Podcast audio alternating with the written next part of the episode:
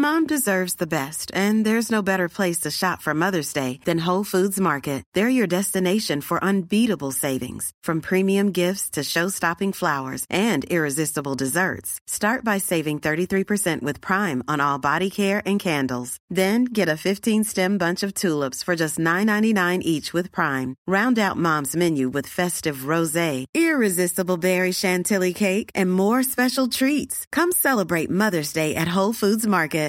Everyone knows therapy is great for solving problems, but getting therapy has its own problems too, like finding the right therapist, fitting into their schedule, and of course, the cost. Well, BetterHelp can solve those problems.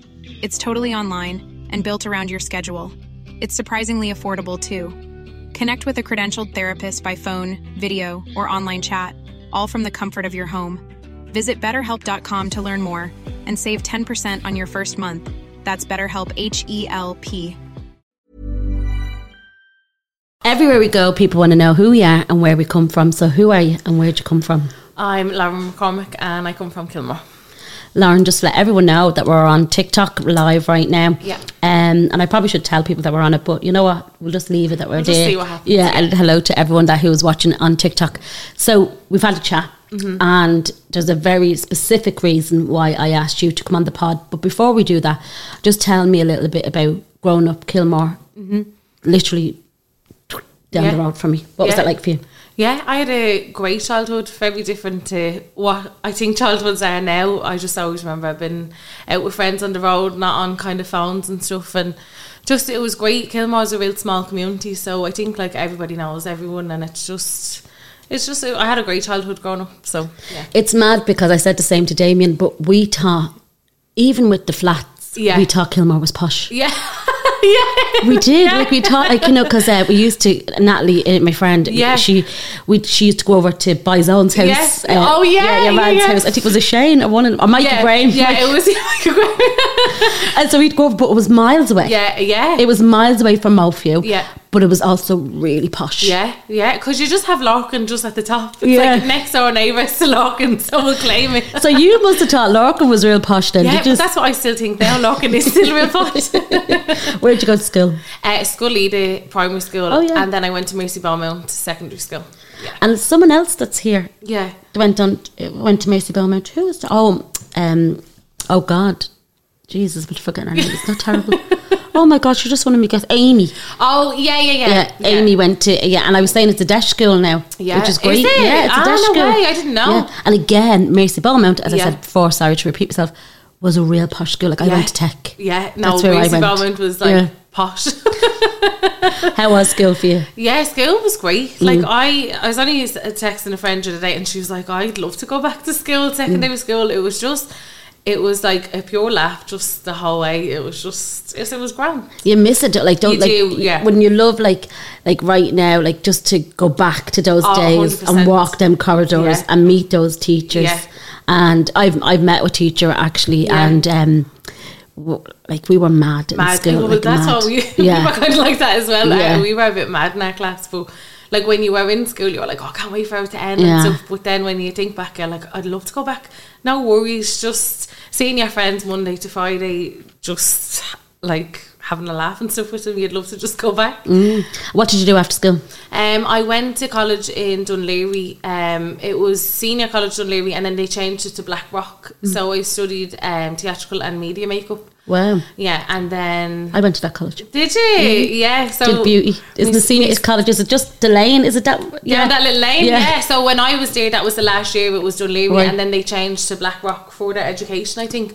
So my sisters went there. Um, my older sister Leslie studied business, and my other sister Donna studied um doing a beautician course there. So I just kind of it was like it's just kind of natural for me to go there, and I Mm. absolutely loved it. It was brilliant.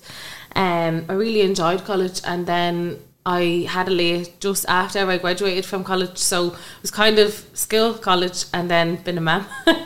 So what was it like when you found out you were pregnant?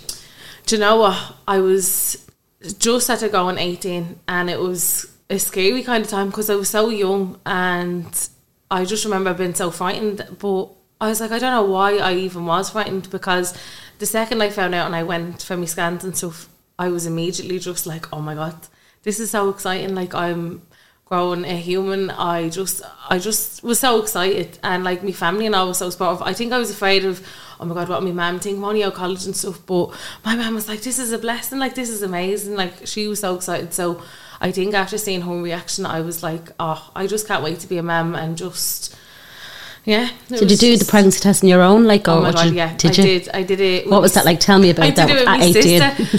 so I did it with my sister, and I came home, and I was like, "There's no." I think I was in a bit of denial. I was like, "There's no way I'm pregnant." Like, no, it's just you know the way sometimes people do be like, "Oh, I think I'm pregnant," and Mm. then they do a pregnancy test and nothing. But I remember doing it. I drank a pint of water. I I chugged it. And I did it, and it came up immediately. You know the way you have to wait for it. Mm. Like before I even set it down, it just came up immediately, and I was like, "No, no, no, that that's wrong."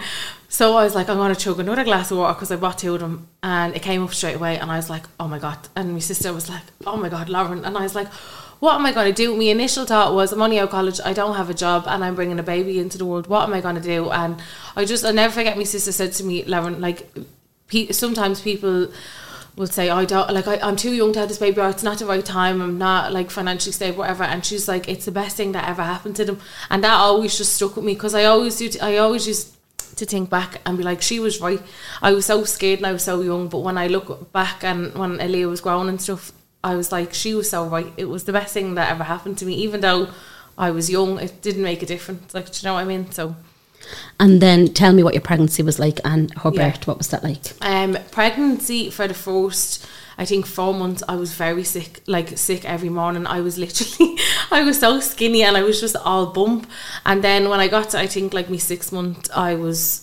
I- was grand and I had a great pregnancy. I loved being pregnant. I really enjoyed it.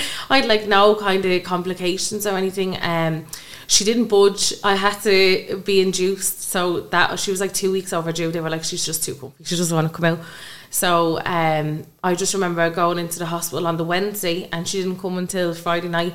Um, and I, there was a bit of a complication. She wasn't. Um, she wasn't hurrying up. The pregnancy was taking a long time, and I remember them saying to me, "If you don't progress to ten centimeters in an hour, we're gonna have to do a C-section." And I was like, "Oh my god, no!" I was just so, I just wanted an easy birth, and kind of, I was like, "Oh no!" So I was like, "How am I gonna progress to the ten centimeters in an hour?" And I remember the nurses saying, "Like, let's get you in a gown because I don't think this is gonna happen."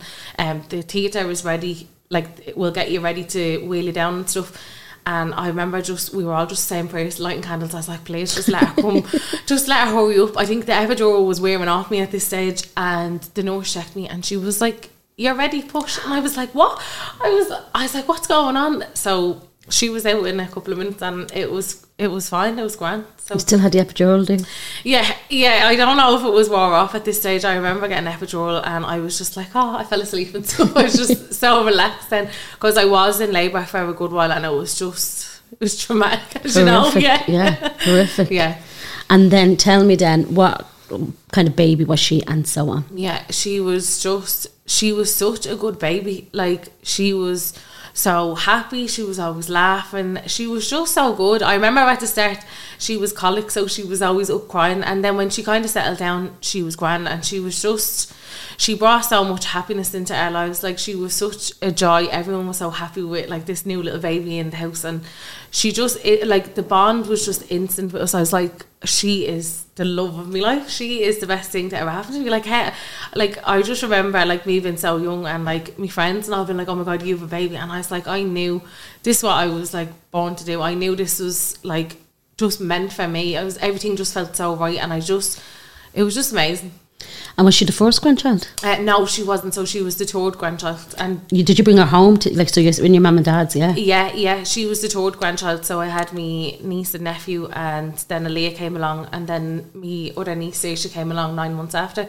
So Sasha and Leah were they were kind of like sisters because it was only nine months between them, and them two like were always so close. So, but it was just lovely to have like another baby. Everyone was just so happy with her. Like it was just she brought so much happiness into all our lives and. She was always just so good. Like she was never like, never like crying all the time. Do you know what I mean? She was always just like a great baby to have around. And was you were you all in, in your ma's? I was, uh, it was me and my sister at the time, yeah, just for a, a little while, and then I stayed on in my mum's um, for a couple of years, yeah. And then what was it like?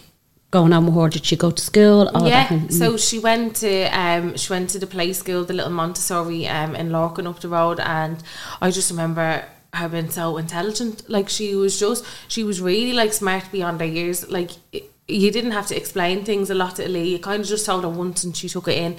Um, so she went to the Montessori up the road, and then she went to St John of God's in Artane. And I always just everyone just was I was like she's so intelligent she's just so so smart and I was like where where'd she get that she was just so smart so yeah she was she done brilliant in school like she I just always remember the teachers and stuff saying like she's so kind she like she's brilliant she does all her homework and everything and like never has to be corrected like everything's just she's just as great like. And then talk to me then, where did things happen or change Yeah. for your life, Aaliyah's life? So it was just after the lockdown. So it was 2021, and I just remember everything was kind of coming back around. So I was going back to work. Aaliyah's school had only opened, and um, she was uh, she was never sick. Like she was the most healthiest child ever. We were only ever in like the hospital a couple of times, you know, for like oh she'd a fever or like she'd a cold and stuff. So she was never sick. She was always so healthy, and I just remember going back to school, and she was so happy because she hated being like homeschooled in the lockdown. So she was so excited, and I was like, oh, like life is finally coming back to normal. Like we were all just like cooped up and everything. So I just remember I started noticing, um, and this this is not actually like a normal symptom of like having like a brain tumor, and and it was our tickles. That was our first symptom. So I remember like we'd have like a tickle fight or something. Like me and Carol would be tickling her, and I just remember one day she was like, uh, "I have no tickles anymore." I was like, "You're playing games with me, like of course you do." So I remember tickling her and she's like, look, I can keep a straight face. So it became like it became kind of a joke. Oh, you can tickle Leah and she like can keep a straight face. She like doesn't laugh around. And I was like, that's really like kind of strange. But like I didn't think anything of it. It was just mad. just tickled.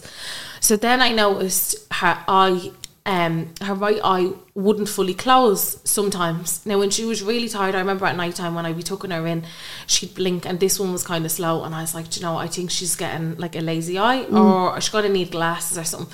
So I remember I was like, oh, it's kind of like not a persistent thing. It's kind of only sometimes. So I didn't think much of it either. And then I just remember it was the summertime, it was July and her eye was it was really noticeable at this stage. I was like, I'm gonna have to make an appointment with um Specsavers. I was like, she probably just needs glasses and stuff. So then her eye wouldn't close at all, and it was becoming really red and bloodshot. And that was because it wasn't closing. There was like you know the way you keep your eyes Yeah. stay like wet to kind of keep dirt out and stuff. So I was like, what's going on? I need to book that appointment. Um, didn't think like much of it. She wasn't complaining or anything of her. It was just me noticing. So I just remember her walking started going. This was only a couple of days before our diagnosis. This wasn't like weeks or months. This was Yeah. literally all in the week. So I remember her walking was starting to go really slow, and I was like, "What? Like thi- none of this is making sense to me. Like what is kind of going on?" And then the vomiting started, but it wasn't like persistent vomiting all day. It was kind of like she'd eat her breakfast and she'd get sick, and then I'd be like, "What? Oh my god, she, does she have a tummy bug? What's going on?" And then she'd be fine, and she'd be back eating during the day and stuff. So I was. It was. Carl noticing it and was your mum and dad noticing Every, yeah, I was saying it to Carol, and I was like, Aaliyah, I, was, I remember texting me sisters and my mum in our group chat, and I was like, I think Aaliyah has a tummy bug or something. Like she's getting sick. It wasn't like all the symptoms were pieced together, like the eye, the walking, and then the vomiting. It, they weren't kind of connecting, if you know what I mean. So they were like, "I'll just keep an eye on her." Like, and I was like, "But she's not constantly vomiting like you mm. would with a tummy bug." So I remember me and my sister. This was two days before she was diagnosed. We brought her to the beach. It was the hottest week ever. Like we are like, we're both not on work. Let's bring the kids to mm. the beach. And I remember walking down the beach, and she was so slow. And I was just looking at her, and I was like, Leslie, what? What's up with her? Like, there's something up with her. She's just really tired this week. She's like, I know, I don't know what it is. And I just remember her at the beach, like, she didn't want to play in the water or anything. She just wanted to kind of sit with me on the sand. And I was like, just chill out. You seem a bit tired. Like, let's just, like, chill together and stuff. So I remember then it was the Saturday and she'd been vomiting all morning and I said "Eh, Uh, we need to bring her to the doctor. Something's like not right. Let's just bring her to the doctor see what it is. But like I never thought it was going to be what it was. So we brought her to the D doc on the Saturday And I told the doctor like everything. I said, listen, like there's some weird symptoms. I said, other than the vomiting and her eyes been really bloodshot. I said like her walking is a bit off balance as well, and she's very like kind of tired. And the doctor looked at her and she told me she had conjunctivitis, and that the vomiting was down to the heat wave. So she said, don't worry about it. She should be fine. There's a prescription for an antibiotic gel.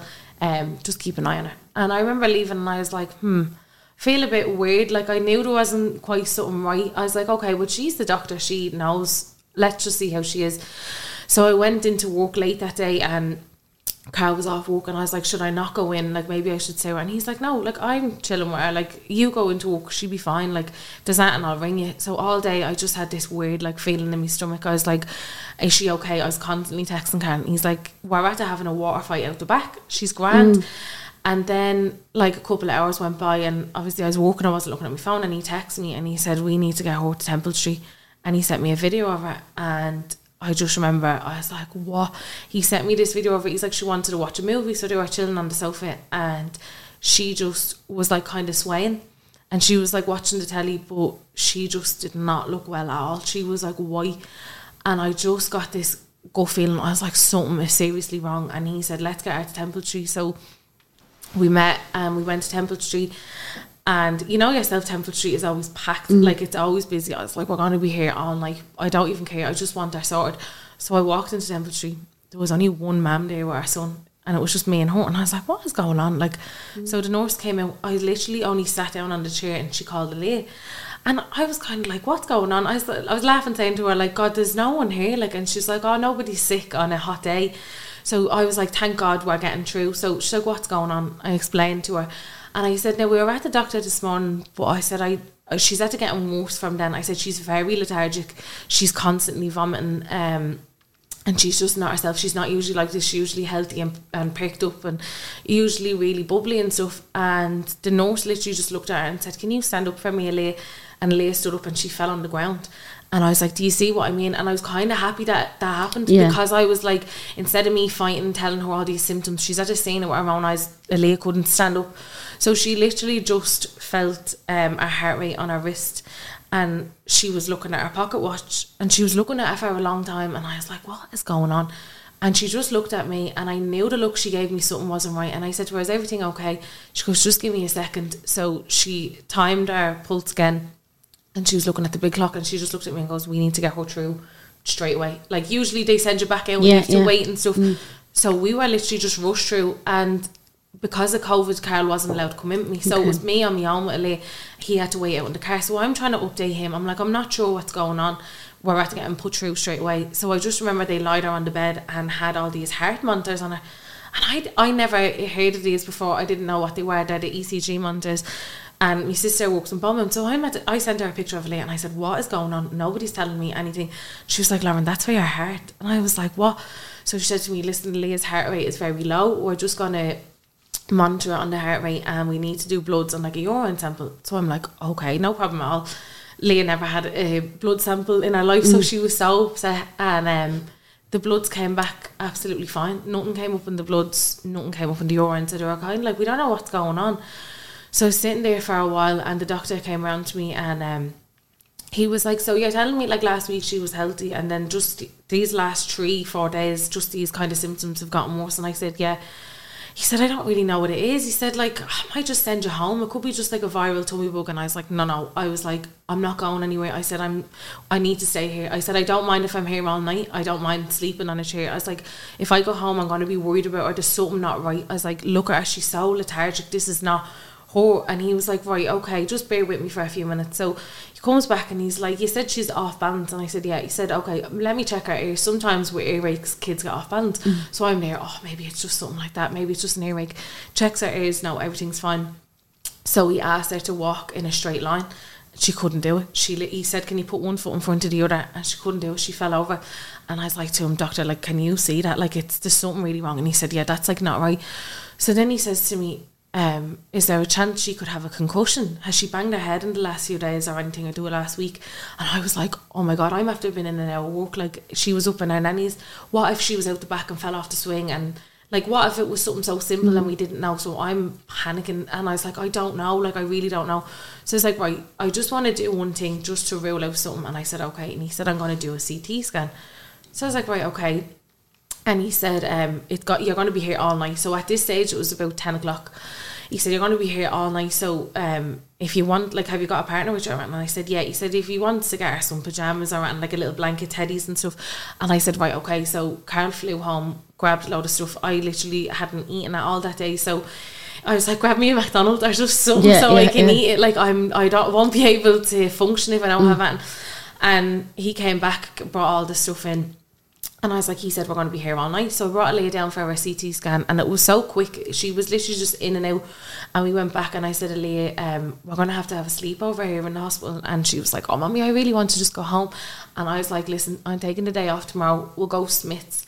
Wherever you want to go, bring to Tayto Park, whatever you want to do, we'll do. How old is she, Liv? So Aaliyah was six when she was diagnosed. So Mm. all she wanted to do was go home. She's like, "Why am I in this stupid hospital? I don't want to be here. I just want to go home and stuff." And I said, "Listen, we uh, we just want to make sure you're fine. We just need to figure out what's wrong with you, and then we'll get home." It's me still not realizing what's happening. So um, I have all our pajamas, everything, blanket, and I'm like, Carl, you may as well go home. There's no point in you sitting out in the car all night. And he's like, no, I really don't want to. I'm worried. And I said, no, no, just, we're going to be here all night. Probably won't have results till nine o'clock next morning. That's what he told me. So when Carl was just about to go, the doctor came round and said, I was just seeing all these nurses kind of behind the curtain. And he said, did you tell your partner to go home? And I said, yeah. I said, you told us we'd be here all night. Said, um, can you tell him to come in? And I was like, what? And he goes, we just want your partner here with you while we're telling you what our findings. So I'm thinking the worst. I'm just like, I know what's going on. So I ring Carl and I'm like, don't go home yet. You need to come in. Something I know something's wrong, Carl. You need to come in. They're going to tell us. So there's like a little door between like the where we were and the patients, and you have to kind of buzz through. So I'm waiting there, and I felt like eternity. I was just standing there, and everything's racing through my mind. So I buzz Carl in, and I'm like, Carl, something's wrong. Something's really wrong. And I must have been talking like 90 miles an hour because he just grabbed me and he was like, Lauren, we don't know what it is yet, so don't overthink it and don't like panic. Let's just see what the doctor say. So I'm like, right, okay. I'm trying to gather myself, and I just remember looking at Leah in the bed, and it just clicked in my mind what it was. And I remember I was like, oh my god, I know what they're about to say. So this this lovely nurse was like, I'm gonna. Leah was asleep at the time. She said, I'm gonna stay with Leah while you talk to the doctors. And I said, okay.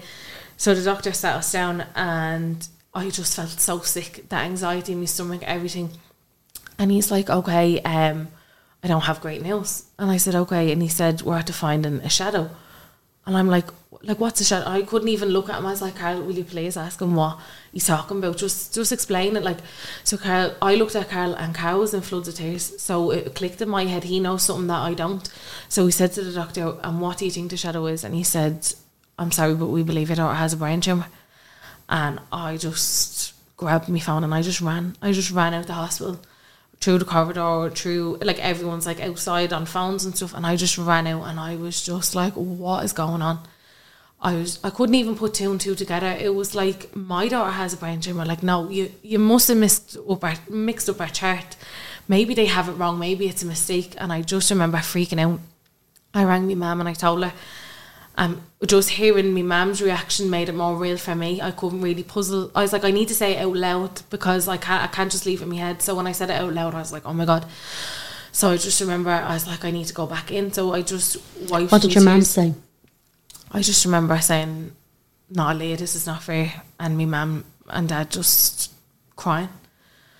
And I just was like, I need to go. I, I couldn't even chat. I just remember I, I was just crying in floods of tears, like coughing, just crying. And everyone just around me looking, and I didn't even care. I was like, they don't know my daughter's just been diagnosed with a brain tumor. Like, no one knows what's going on. So I just remember I was like, I need to go back into her. I need to be strong for her. She must be so scared. She doesn't know what's going on. So I just wiped my tears and I ran back in and I just had a smile on my face. I just had to pretend like Aaliyah was awake when I went back in and Carl was beside her and all the nurses and I was like, Hey babe, I was like, I'm back. You okay? And she's like, Yeah, mommy, I'm just really tired. And I was like, Don't worry, we're going upstairs to bed now. And I just had to pretend like everything was okay because if she had got a glimpse of me, I knew she would have been afraid. So we were brought up to St Gabriel's ward and it was so dark at this stage everyone on the ward was asleep and I was like what is going on like how was I in work a couple of hours ago and now my daughter's diagnosed with a brain tumour and at this stage Aaliyah they were checking our vitals every 15 minutes. Like the nurses were coming in, checking our heart rate, checking our oxygen levels, just checking everything because it the symptoms that she was having it was so it was causing so much pressure in her brain and it like it was so dangerous. She could have she could have died in within them hours if the brain tumor had have pressed on all our vital nerves. So I just was sitting there and I was like what is going on? I don't know how I'm going to get through this. And the next morning they were like we need to run loads of tests. We need to do MRIs we need to do hearing tests. We needed to bring her to the eye doctor and do eye tests everything. And I was like right okay. So I brought her down to the MRI and the doctor said usually we sedate children this young but you think she'd be able to stay still for it? Because if you've ever seen an MRI you have to stay completely still. It's this big huge machine and it's so loud. So I'd never been in like one before and I said can we just see how she is? I don't really want to sedate her. Like, can we just see? I said, if I'm with her, she'd be fine. So they said we can stick a movie on for her. So she was able to watch a little movie through the MRI machine and she stayed still for 45 minutes. Oh, wow. I remember I just, I must have rubbed the skin off her leg. I just kept rubbing her leg and I remember just sitting there and mm, oh my God, my anxiety was just through the roof. Like, everything was just going through my head. I'm trying to keep her calm they gave me these noise cancelling headphones. Mm. It was so loud, but it was still I could still hear it through the noise cancelling headphones. It was just it was so scary because I was like, she hasn't a clue what's going on, but I know everything that's happened. So, how did you explain to her that she was because an MRI? Yeah, is so scary so as an scary, adult. yeah. It's so scary. It's and it's the noise, it's all of that, and it's the claustrophobic. it's claustrophobic. yeah. Yeah. So How did you explain it to her that she was doing that? So thankfully, I had a, a doctor with me because I was like, "What will I tell her?" And they said, um, they just sat down and said, "Lee, we need to put you in this kind of little tunnel, and you can watch a movie." They kind of like kept emphasizing on the movie because they were like, "You'll have earphones in, you can pick all these movies out, and we've a little screen, and you can watch it." And she was like, "Okay," and they said, "We just need to take pictures of your brain," and she was like. Oh, right. she didn't have a clue what it was, but she was like, okay, whatever, let's just do it, let's get it over with. So she was grand. I couldn't believe they were like, we've never seen a child at six years of age stand still for 45 minutes. And she was like, uh, she was just lying there and she's like, I have to pee. And they were like, okay, we'll get you out now, we're done. So um, we had to wait a couple of days for them results. And it was just, when we were in the hospital, we were just trying to make it as fun as we could. Like, she she wouldn't have known Anne was wrong because of just what we were like with her. Do you know what I mean? We were trying to just make everything as positive as we could, even though everything was going on. Like they had play therapists doing things with her and stuff. So she was kind of like, "Why am I still here? What's going on?" But we couldn't tell her anything because we didn't know yet. So Was it just you and Carl, or did they allow anyone else to come in? they allowed Carl in. They see they were very strict with COVID. Everyone else on the ward that was with me, everyone else's child had brain tumors. They were only allowed one parent, but because uh, they knew how serious Leah's case was, I didn't at the time. They were like, "We'll let him in during the day, but at night time, uh, only Mammy's allowed to stay." And I was like, "That's grand. I just needed his support during the day." And I remember there was a little boy uh, directly across from us, and like we were chatting to the other parents and stuff. They were asking like, "How's your daughter?" and stuff. And they were like, We're from down the country, our son has a brain tumour. And I was like, So does mine. And she was like, We're absolutely frightened. But he looked so well. He didn't look like Aaliyah. Like Aaliyah was vomiting and stuff. And she was just really frail and sickly. And like they'd get up and they'd go into town and they'd come back at night time and stuff. And they'd be out all day. And I remember they got their results. They were there before us, and the doctor said we made a mistake. Um, your son doesn't have a brain tumor. He has a birthmark on his brain. And I just was like, oh my God, maybe that's what's wrong with Aaliyah. And I remember the parents being like, we're going to sue. Uh, you put us through extreme stress, everything. And I just remember thinking in my head, oh my God, if they say that to us, I'll just, I'll just thank them and I'll go home and I'll be so grateful. And they were going ballistic. And I was like, I wish that that's Aaliyah. I hope that's what they say to us. So I kept thinking in my head, they must have a mistake. Like maybe it's something else. Maybe it's not what it is. So they um they had the results for the MRI then a couple of days later and they called um us down to this like meeting room and they had our MRI up on the screen and I could see the tumor straight away. I didn't need like the the brain in an MRI is so complex but I could see the tumor straight away and he said okay um we're after finding a- a brain tumor in the pons so it's in the brain stem which is the most like crucial part of the brain. That's where your heart rate is, your breathing, all your most important vitals are in the brain stem.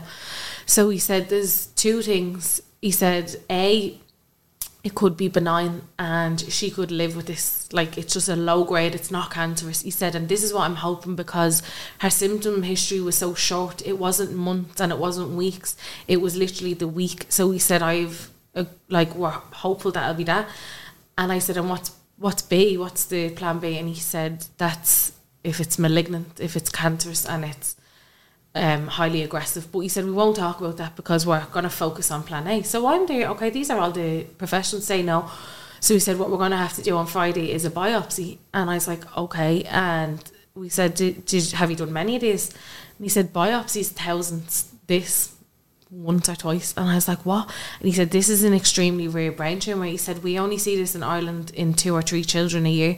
He said we don't know much about it. We don't know what causes it there's no cure um, and if it's inoperable because usually with brain tumours if it's like glioblastoma or if it's in a different part of the brain you can take it out and stuff and get chemotherapy and radiation some people can live a long life after that but he said with this it's deadly it's known as the worst cancer in existence where is it like is it right in so where it is if you think of your spine right yeah. on top of the spinal cord right at the base of the skull it's in the middle so there's no way to get at it um, if you did get at the brain stem, you'd completely damage it and you'd be brain dead. So that's why they can't go near it. And he said this biopsy is extremely risky, but it's essential. So I was like, well, I don't really feel like I have a choice. Like, what? I don't feel like I can say no.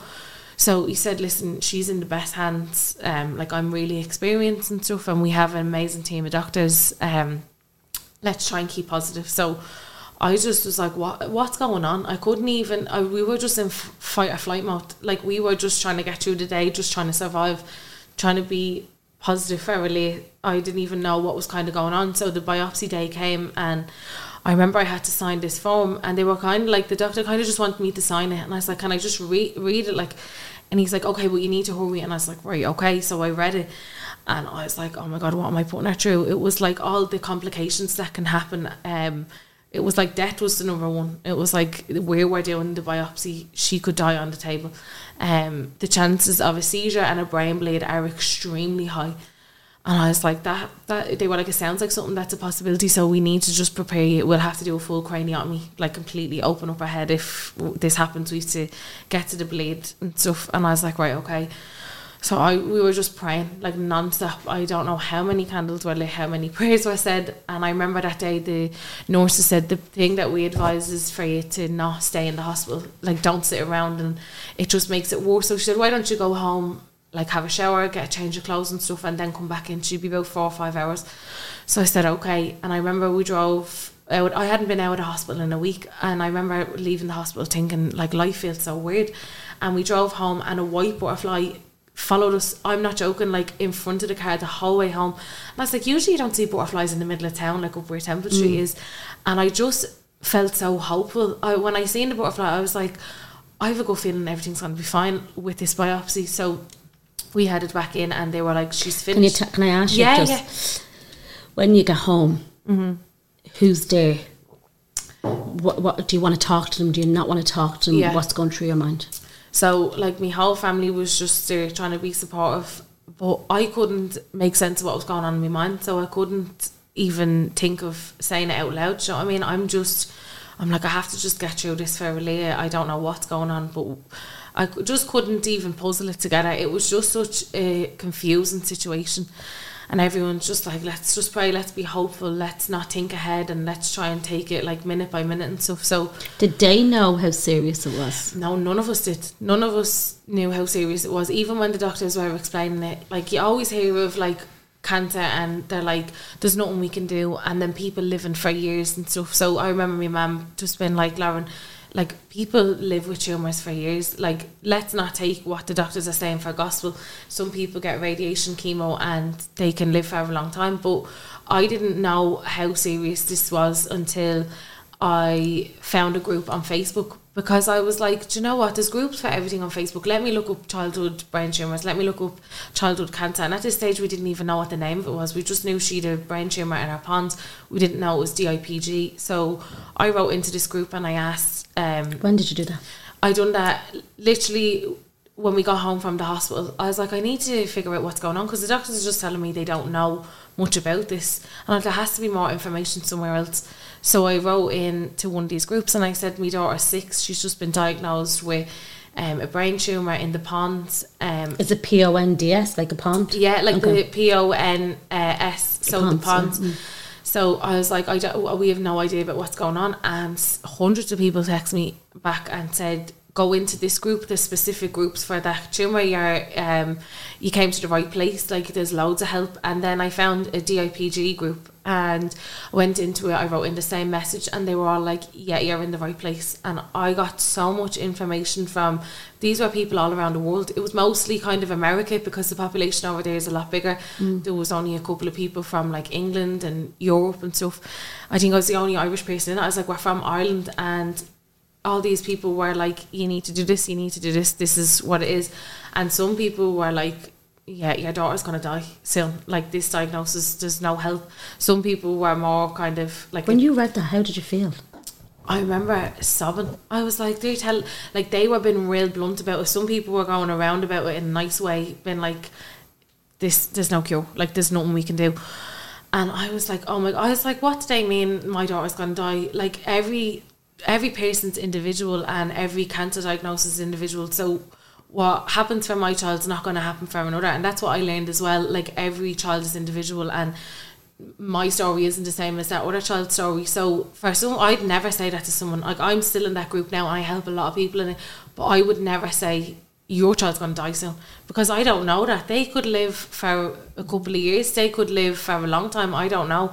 So when people were saying that, I was like, I can't. I'm not even tuning into that. I was like, I'm just going to take it on the shoulder. But in the back of my mind, it was kind of playing like they're kind of, course, right. Do you know what I mean? So, but yeah, I learned a lot of information from them groups. If I hadn't have found them, we would have been in the dark completely, and I would have not known anything.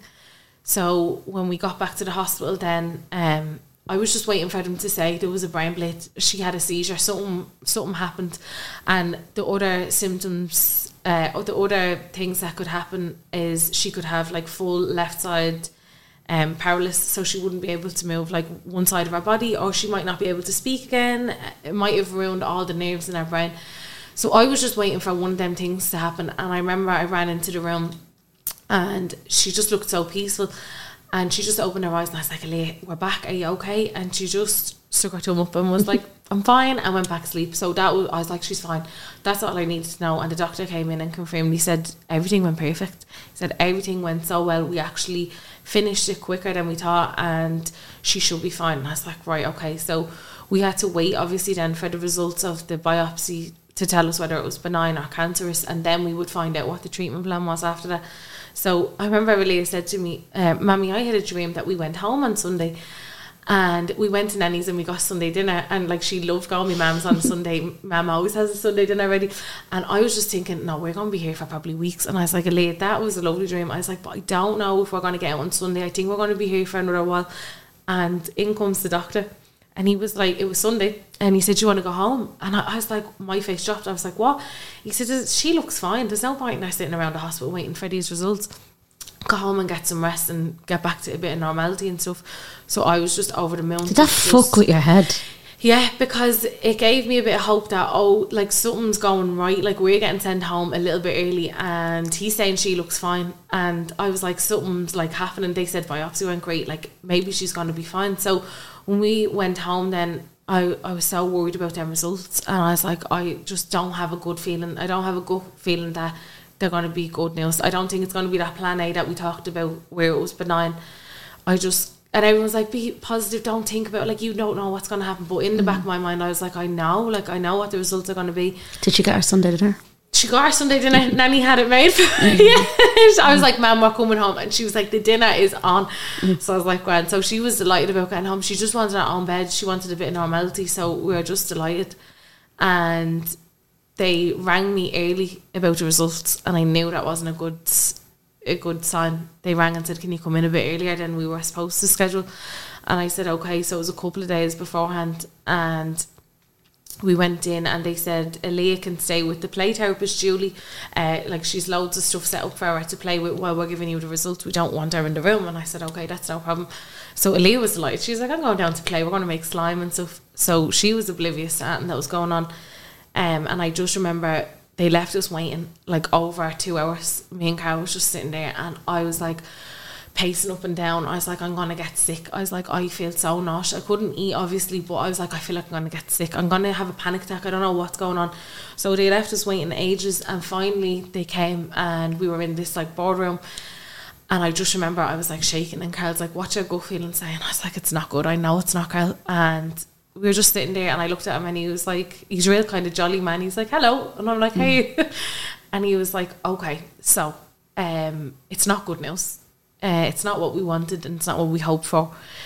And um, we found out that Aaliyah has a high grade for malignant brain tumour and we're going to bring it into the next room for a treatment plan. And I was like, what? So I couldn't even I couldn't even stand. Carl had to help me about a chair. Like my I had pins and needles everywhere. I was like, what's going on? So in my mind I was like, oh chemo and radiation. I was like, people get chemo and radiation all the time and tumours disappear. They live a long life. So in my mind, I was like, we can, I can deal with that. We'll get her through that. That'll be fine.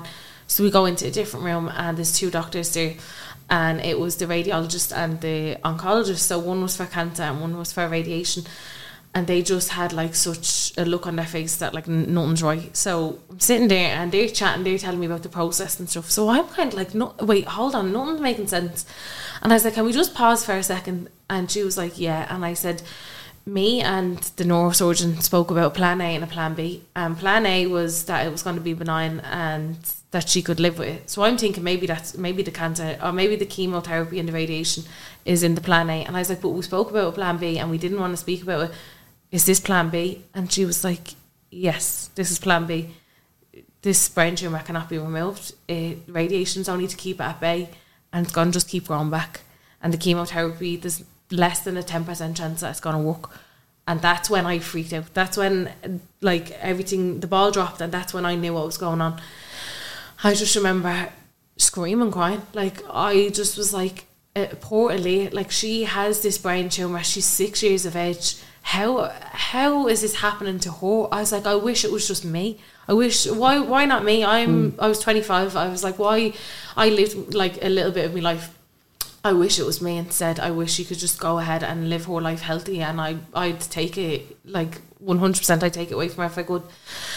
And they just they just spoke about treatment plan and it wasn't even, I don't even remember what they said. It wasn't registered It was going in one ear and out the other. And then we went over to Aaliyah then and we just had to do that again, put on a brave face, smiled and everything, and just take her home and be like, our life is about to change now after this day. We're going to have to prepare for cancer treatments. It's going to get ugly. It's going to be horrendous, but I don't know how we're going to do it, but we're going to have to. Like, so that was just everything was just go from then. It was like everything was just fast paced. There was no like minute of pause. It was doctors constantly ringing me, me like writing everything down on calendars, her medication and stuff. Like she was on these steroids and anti sickness. She's on three different anti sickness tablets, and she was on this steroid called dexamethasone. And if anyone's child is on it, it's a horrible steroid. It takes down the inflammation in the brain and it takes the pressure off because the tumor there's no room for a tumor in the brain. It's pushing on all the nerves. So this steroid takes down all that inflammation and eases the symptoms. But what they never told me was the symptoms that came with that steroid. So when we brought Aaliyah home she had such a big appetite. And I was like that's weird because she wasn't eating like literally last week or the week before she was vomiting and now she has such a big appetite. And Aaliyah was always kind of like a picky eater. She was always real thin and built so she would never eat like much. So I was like this is like unusual unusual for her. And I was saying to the doctor, like, she's non-stop eating. Um, and like it's constant. Like she was waking up at five o'clock in the morning crying, saying, "Mommy, I'm hungry." And I was like, "You could like you couldn't be hungry." She was eating like a big, huge dinner, and been like, "Mommy, I'm not full." And I was like, "This is like not a lie. So they said, "Oh, what come?" The side effect is extreme weight gain and extreme hunger, mood swings, like many things that came with it. But I didn't realize how much it balloons them out. Aaliyah was unrecognizable on them steroids and they are highly addictive. So to get Ellie off them, you have to wean her off them. And every time we tried to wean her down off them, she'd get sick. And they'd say we need to go back up a dose, and we were back up a dose, and then it was all starting again, the eating, everything, and we could never wean her off them for a week. So Elia went from this tiny little petite little six year old to this six year old with like these big huge cheeks, waking and she knew that she was looking different, and it was upsetting her. She was like, "Mommy, how come I look so different? How did I go from this to that?" And I couldn't even understand it. So how could a six year old, you know what I mean? But they never told me the side effects. I kind of had to learn it all on my own. And in them groups, they were like, "This is what happens." And when they come off the steroids, the weight kind of goes. But once they're on the steroids, and it's not even like oh a little bit of weight. It's uncomfortable for the mm. child. It's like severe. So it was just so much with the medication, everything. It was so overwhelming. You're just exhausted, and the worry of your child has cancer on top of everything else. It was just so difficult. Where's friends and family? It takes up your tea. Yeah, I'm like, I need it. I know we get a I glass of water sugar. now. Where's friends and family? Where's Carl? Are you at home? What's going on? Yeah, so we're at home and everyone's just been so supportive. Everyone, like, no, no one knows what Paul, will to you get a glass of water? Sorry. We don't know like we don't know what to do they don't know what to do how are they meant to make this situation better people don't know what to say but everyone was just trying to do everything they could they were getting gifts for Ellie they were bringing us food vouchers they were getting us meals and stuff just trying to get us through the day and they didn't know the extent of what it was. We still didn't know the extent of what it was. I was like, right, she has cancer, but she's gonna get through it. That's what I had to keep telling myself. If I had to fully let myself know she's gonna die in less than a year, I wouldn't have been able to get through today. I had, to kind of stay in that denial of no, we're gonna get through it and she's gonna be okay because it was the only kind of thing that got me through. You mm. know. Take your time. Yeah. And then, like, do you go back to hospital and does she stay there or do you stay at home? Or? No, we got to stay at home. So she was doing quite well. It was if she was vomiting a lot, we had to bring her in, or if we knew there was just something up. Like I was so frightened. I was like, "What symptoms do I have to look out for? Like, what are the symptoms with a brain tumor?" And thankfully, she never suffered with headaches. That's like a number one symptom with tumors is a headache, and she never complained of them. It was more the vomiting, and it was very bad in the morning time. It was very extreme when you first wake up. That's when the vomiting is worse. That's, to me, no, I know. Yeah. But to say, go home and deal with that, that's insane to Mm-hmm. I me. know. Would you have rather been in hospital with her? Sometimes, yeah, because I'd feel safe in the hospital because Yeah. they know what they're doing. I haven't a clue, and I'm I'm like it's all on us to look at the symptoms and if she's sick enough, we have to get her into hospital and stuff. So sometimes I'd be like, I'd rather just be in the hospital. Or when we did have to go into Temple Street and come nowhere I'd be like, oh, relief. Like they know what they're doing. Yeah. They can check her heart rate, her pulse, oxygen levels, and they know what's up. Where, whereas I don't, I'm not a medical professional. I'm not. I haven't a clue. Well, we had to learn all this overnight, like all the names of the medications. So I couldn't even pronounce them, couldn't even read them. And then overnight, you're nearly like a trained doctor, and then you kind of just get used to it. Like I'd be ringing the nurse, and I'd know what to say. I'd know what to like. This, she's this symptom. She's that symptom. She's on this amount of um, prescription medication, and then I'd kind of just had to learn it. So we'd no choice. We just had to deal with it, and we had to learn like thoroughly. Do you know what I mean? But when see, like when I say my story, it doesn't sound crazy to me, but I know you listening to me. It's like, how did she do that? But we just had to keep going. That was it. Like we couldn't do it. We couldn't go around it. We had to just go through it. And then when do you start chemo and what happens then? So we started radiation first because there's no chemotherapy for this brain tumor. Um, and I kept asking about the chemotherapy because I was so intrigued like about it. I, I know what chemo is, I've seen it firsthand, so I was worried thoroughly. And they said, No, this chemo is different. Let's not talk about it yet because you're not going we're not gonna do that chemo until October. And I said, Okay, so radiation came first. And we went in and she was in radiation every single day for 14 days. So they said we sedate the children for radiation they wouldn't be able to stay awake for this so every single day for 14 days she had to pick either mommy or daddy to bring her down and I had to hold her like a baby in my arms and give her a gas mask.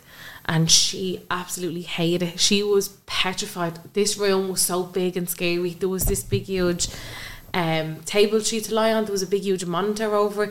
And she's like, Mommy, please, I don't want to do it. And to hear her so upset was like soul destroying for me. Her saying, I don't want to do this, but I'm like, you have to do it. We have to get better. And she didn't understand at all. So every day she had to do the gas mask, and she kind of leaned like, right, if I don't breathe it in, I won't get the gas. Oh my God. So she used to she used to march in. She she was so she was such a soft soul, but she had that real sassy side to her. Mm. So she'd march in, and she'd be like, "I'm not doing the gas today," and she'd hold her nose, and I'd be like, "Sorry, everybody, no, she will do it. Don't worry and stuff." And they're like, "Lauren, we're on a time scale. There's other kids we have to do. Like, let's get her in." And I'm like, "Okay, let me just try and talk to her." Do you ever want to say to them, fuck off Fuck and off. give me a fucking Oh, second? ma- oh, many times, I swear. It just they. It's like they don't realize what you're dealing with sometimes. So I literally sometimes they'd be like wanting to give her the gas mask, and Aaliyah was more comfortable if I gave it to her. So uh, every day we used to go in, I used to get it, and they could change the flavor of it. so they were like, "Do you want strawberry today? Do you want watermelon?" And she'd be like, "I want strawberry." So they were trying to make it fun for her, if that was even possible. So. I had to literally hold her in my arms, sit her on my lap, give her the gas mask every day, and watch her eyes just roll back, and them just taking her lifeless body and throwing her up onto this table and bolting her head with this radiation mask to the table. So every single day, that was just How was that? That was exhausting for us having to watch her and do that every single day for 14 days. It was just. I can't even explain it. It was just, it's kind of a blur to me now because we were just running on adrenaline getting through it. But every day we had to wait for hours for her to wake up from the anaesthetic. And then they said she can't leave until she eats breakfast. So we had to wait around. And sometimes she wouldn't want the food, she just wanted to go home. So we it would take, we were there for hours. Um, and then she'd get home, and the radiation side effects is like vomiting, um, fatigue, everything that came with that. So that was just heartbreaking to see her going through that. I was like, I can't believe her hair. And then she lost all her hair at the very back from the radiation. And that was devastating for her because she was such a girly girl. Like, she mm. loved her hair, she loved curling it, straightening, just styling it. So I had to explain to her that she was going to lose some of her hair. And she was like, why? And I said, it's just the way the treatment goes. I said it in a roundabout way, like a child friendly way for her. Mm. But she was just so kind of angry about it. She- She'd question me like, "Why did I get sick? How come God made me sick? Um, how come I was able to do cartwheels and I was in swimming lessons a couple of months ago and now I can't do any of that?" And like, what do you say to your child when she asks you these questions? I I don't have the answers. I don't know. Some people get sick. Like, do you know what I mean? So that as a mum, that was heartbreaking for me having to watch her go through all that and just be so upset about her hair. She was so insecure about it, and uh, like I tried to instead of hiding it, I wanted to kind of let her know that it was okay. Like I was only short of texting me hairdresser and hmm. saying I'll shave the back of my head as well. Like, hmm. and she was like, "No, I don't want you to shave your hair, mommy. I love hmm. your hair." And I was like, "Oh, she's so innocent." Um, so I kind of wanted her to embrace it rather than let's put it in hairbands, let's keep your hair down. And she did. She she did. She went to school every single day and no problem to her. Like she, there was days where we couldn't hide it, and I would tell her, "Listen, just tell the kids you're getting treatment, and your hair fell out, but it's gonna grow back, and when it grows back, it'll grow real long and stuff." So she kind of got used to it, and she'd be talking about herself. She's like, "I am in treatment, and this and that," and we were. I remember I was with a play therapist, and I said to her, "How am I going to tell her that she's a brain tumor?" Um, and they they had me these books. And they said, go home and read this to her. So I just grabbed the books and I put them in the car. Like, mm. and when I went home and I looked at them, I was like, oh my God, these are outdated from like the 90s. It was like, you have cancer. And a little cartoon girl with no hair. And it was like, this is what's going to happen. Like, the normal standard chemotherapy that we all know. And I was like, that's not going to happen to her. So why did they give me these books Yeah. to tell her? So I worked with somebody else in Mom deserves the best, and there's no better place to shop for Mother's Day than Whole Foods Market. They're your destination for unbeatable savings, from premium gifts to show-stopping flowers and irresistible desserts. Start by saving 33% with Prime on all body care and candles. Then get a 15-stem bunch of tulips for just $9.99 each with Prime. Round out Mom's menu with festive rosé, irresistible berry chantilly cake, and more special treats. Come celebrate Mother's Day at Whole Foods Market Market. Hiring for your small business? If you're not looking for professionals on LinkedIn, you're looking in the wrong place. That's like looking for your car keys in a fish tank. LinkedIn helps you hire professionals you can't find anywhere else, even those who aren't actively searching for a new job but might be open to the perfect role. In a given month, over 70% of LinkedIn users don't even visit other leading job sites. So start looking in the right place. With LinkedIn, you can hire professionals like a professional. Post your free job on linkedin.com slash people today. Everyone knows therapy is great for solving problems, but getting therapy has its own problems too, like finding the right therapist, fitting into their schedule, and of course, the cost. Well, BetterHelp can solve those problems. It's totally online and built around your schedule. It's surprisingly affordable too. Connect with a credentialed therapist by phone, video, or online chat, all from the comfort of your home. Visit betterhelp.com to learn more and save 10% on your first month. That's BetterHelp, H E L P. Hey, it's Paige DeSorbo from Giggly Squad. High quality fashion without the price tag? Say hello to Quince. I'm snagging high end essentials like cozy cashmere sweaters, sleek leather jackets, fine jewelry, and so much more. With Quince being 50 to 80% less than similar brands. And they partner with factories that prioritize safe, ethical, and responsible manufacturing. I love that. Luxury quality within reach. Go to quince.com slash style to get free shipping and 365 day returns on your next order. Quince.com slash style. The radiation department and she was brilliant. She said to me, sit her down and tell her don't don't say she's cancer and don't say she has it, it- like it, she's gonna hear the word tumor, but she doesn't know what it is. We know what it is, and mm. that's scary for us. Just tell her she has a bump in her brain that's not supposed to be there, and it's making her feel sick, and that's why our walking was a bit funny, and we have to do this treatment now to try and get the bump away and get it smaller. So I told her, and she was just like, okay. Mm. That was it. Like kids are so mm. resilient. They're just you think they're gonna act differently, but she just took the information and she was like, okay. So mm-hmm. that was just how I went around it. Like, and she just took it and she was so amazing with all with everything, all the treatments and all. She was just like everything she had to go through. She didn't want to do radiation. She didn't want to go to hospital. She hated all them appointments, but she did it, and she was just so brave. And she kind of got used to it. Then, do you know what I mean? And then we had to wait. Um, so she done the radiation in August. When d- yeah, when did she get diagnosed? Take your time, take yeah. a drink. When did she get diagnosed? Just give me a little time frame. So, Oh yeah, so she was diagnosed the seventeenth of July. and then she started. oh, She started the radiation literally like three weeks later. Okay. So we didn't start the chemotherapy then till October. But it wasn't like your traditional chemotherapy that we know where you lose your hair and you get it through like a port. Uh, this was an oral chemotherapy, so she had to take the these huge tablets. Like I mean, I was like, how would I even take them? Do you know what I mean? They were huge, and she'd take them for five days of the month every four weeks, and they were like, there's a chance that this isn't even going to do anything. Like not everyone with DIPG got gets Tell given me, say the chemo- DIPG. It's just Yeah. Give it, give me the name and what is it? Yeah, uh, so the brain tumor is DIPG, um, and it's a malignant brain tumor in the brain stem. DIPG. Yeah. Okay. So not every child or person that's diagnosed with DIPG gets given this chemotherapy. Aaliyah had a certain mutation that came up in the biopsy that said it may work. So I was like, well, we have nothing to lose, and that's what the doctor said. Listen, I'd rather give it a shot, mm. and it had no really side effects other than fatigue or sometimes vomiting. So she took it. I don't know how, but she was just like, okay, let's just do it. And she took it for the five nights every week, every four weeks. Mm. And she did fast, so she couldn't eat for two hours, then take it, and she couldn't eat after that. So the best time we figured out was to give it to her at night time and just let her take it at bed and sleep through. And she'd no side effects from it whatsoever. She'd a bit of fatigue during that week of taking it, and she'd get a bit of nausea, but no vomiting or anything. So it wasn't like she was even on anything. Do you know what I mm-hmm. mean? She was just so well. And I remember like the team that we had in Crumlin, she had this um, oncology nurse specialist. Her name was Kira. She was amazing. Um, I remember her ringing me. Um, it was around Christmas time, I think, and she was like, "Hey, I'm just checking in. How is Leah? Like, we haven't heard that from me. Like, usually parents are ringing me like every day Yeah. and stuff." And I was like, "She's doing so well. Like, I don't, I don't need to be ringing me because nothing's wrong. She's doing so, so well." And there was nothing wrong with her. There was no like sickness as I said. She was off that steroid. Um, she was fine. It was like she went back to herself.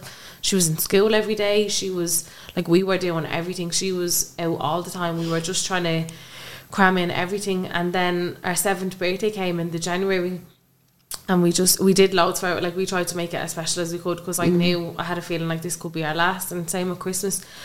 But like that, she was so so well through our diagnosis, and like I know like we prayed for a miracle, but the miracle was that she was so so well, because if she hadn't have been well, it would have been so difficult. Mm. Like there was days where she'd be like getting sick and stuff, and them days were really hard, and the days where she was fatigued. But when you look back, I'm like she don't- she was so well. Like it, you would have never known. Mm. Like it, we'd be out and stuff, and if like if anyone heard she'd a brain tumor or anything, they'd be like, God, you'd never know that she'd a brain tumor. Mm. She looked so fine. She didn't look like a typical child that had Yeah. childhood cancer. Do you know what I mean? Because she didn't lose all that hair, but yeah, she was so well for ages. And then it was actually it was this time last year. It was the May when I felt I figured out that our tumor was starting to grow. All our symptoms were coming back in. It was like been back in July again. I it was like it's our eye, it's the walk and vomit and everything. And the doctor was like, "We need to stop the chemo. It's not working anymore." Um, the tumor started to go back. But the two MRIs she had previous, the tumor had shrunk and it was stable, and they were like, everything's going well. Because sometimes radiation doesn't work. There's some kids where they've had radiation, went through all that, and the tumor is still continuing to grow. Whereas Aaliyah's was stopped in its tracks and it did shrink. So it was the May last year when they were like, it's starting to grow again. We need to do radiation all again. And I was like, oh no, how am I going to tell her? She, it's gonna, it's gonna break her heart if, I, if we have to go through this again. So uh, we had to tell her. I said, "Leah, we need to do treatment again," and she was so upset. I just remember I've been like, "No, mommy, I, I'm not going. I'm not doing it. I don't want to do that again." And all, and she was just real upset. She was like, "Why is this happening to me?" and stuff. And like she used to ask me questions and be like, "Am I going to be sick forever? Is the tumor ever going to go and stuff?" And like, as a as a mum, uh, like I need to protect her. I need to not let her know that anything's wrong, and no need to worry. Like, but I was like, Leah, I, I don't know what's gonna happen. Like, like that's why we're doing. Instead of saying no or yes, Yeah. I was like, that's why we're doing the treatment to try and get better. I was like, sometimes people don't get better for a while, and like I was able to reference people in like the family that had cancer and let her know like they were doing treatment for a good while, and then they were fine and stuff but she just she hated being sick. It wasn't her at all. She just like we'd more good days than bad, thankfully. Like mm. but the days that were bad, she just hated it and it just broke my heart because there was nothing I could do. Mm. It wasn't like we were fighting against like it, it wasn't like we were fighting against her being cancer free. I knew that was never gonna happen, they told me. So I was like, We're just fighting towards trying to keep her stable and keep her symptoms at bay. She's never gonna get over this, do you know what I mean? Mm. So that was just that was just soul destroying for a parent looking at your child now and she's so sick and there's nothing you can do.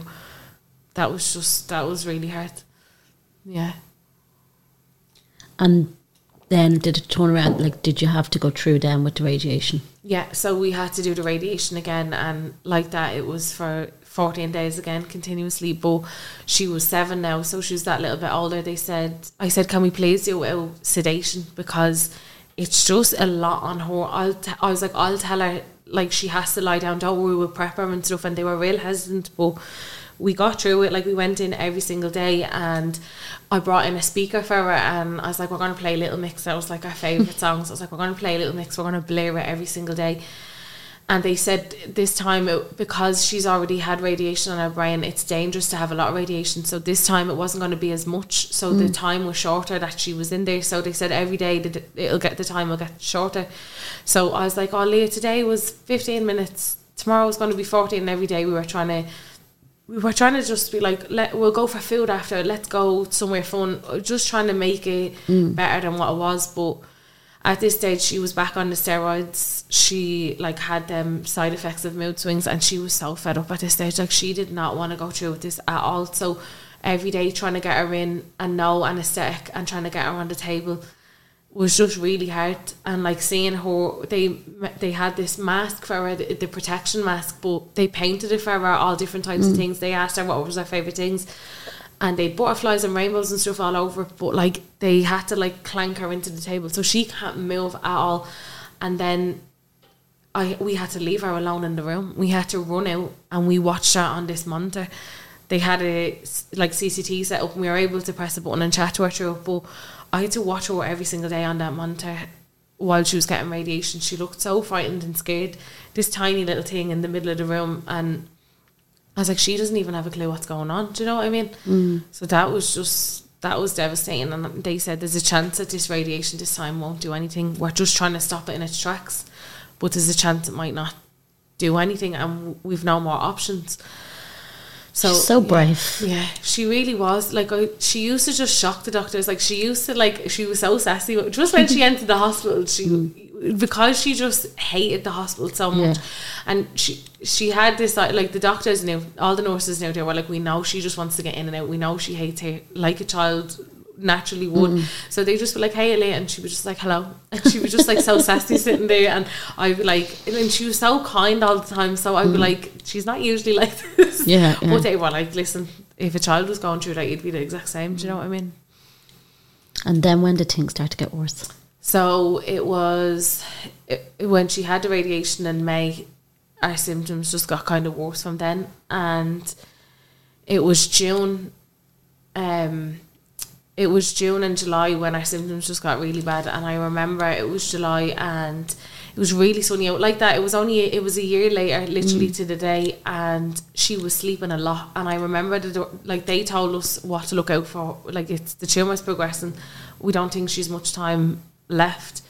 So look out for these symptoms. And one of them was sleeping a lot. And I was like, she's sleeping a lot more than usual. So I rang up Crumlin and they said bring her straight in because when um, there was anything wrong with the children with cancer, they were brought straight in. You didn't have to wait in like A and E or anything. So we brought her straight in and I was like, she's a good few more symptoms like vomiting and the sleeping a lot. And she did mention her head was hurting her, which she never did before. So they said we might just do a CT scan just to check what's going on. So they did the CT scan and then they said to me, Lauren, we're going to do an MRI. And I was like, oh no. I was like, I don't even want to do the MRI. So went down with her, um, and she wanted me to go in with her. And I remember she was like, I don't want to do this stupid MRI. She was just so. I just wanted her to be a normal child. I just was like, she should be out playing. She should be out like enjoying the sunshine. But here we are in an MRI, and I just sat and cried through that whole MRI. Like I, was- she didn't know, but I was like rubbing her little leg, and I just knew. I was like, it, the tumor is at progressing more, and we're just running out of time. And I remember the team kind of ran in real quick, and they were like, "Okay, you need to get back down to the ward." And I was like, "God, what? Like, why is there a big rush?" So I remember one of the doctors that was on call was like, "We need to come into the boardroom," and I was like, "Why are they not just telling me like out straight here, like the tumor was like growing again?" So they sat down, and I just remember looking at everyone's faces, and I was like, "Oh God, like something is going on here." And she was like, "I'm not going to bullshit you. I'm not going to. I'm just going to tell you straight. We're to finding more tumors." And I was like, "What?" I was like, I knew, I, I knew like that tumor was probably progressing and it was growing, but I wasn't expecting that. That was a really like shock to me. I remember I was just like, what? And sh- I said, can I see the MRI? Because I was so used to looking at them, mm-hmm. I it was better for me to see it. Mm-hmm. So she said, I said, where in the brain? And she said, it's at a, it's at a spreading higher up to the thalamus into a different part of the brain. She said there's two, but we think there's a lot more. So when I seen the MRI, I could see them. I could see the two that started, um, and I could see the new ones that were starting as well. And she'd only had an MRI six weeks beforehand. There was nothing on the screen. That's how fast they grow. And I was just like, I just was in disbelief. I said, I need to ask you straight. How long has she got? If this is, if the tumours are at the spreading, and she was like, not long, maybe three months. And I was just like, three months. I was like, what?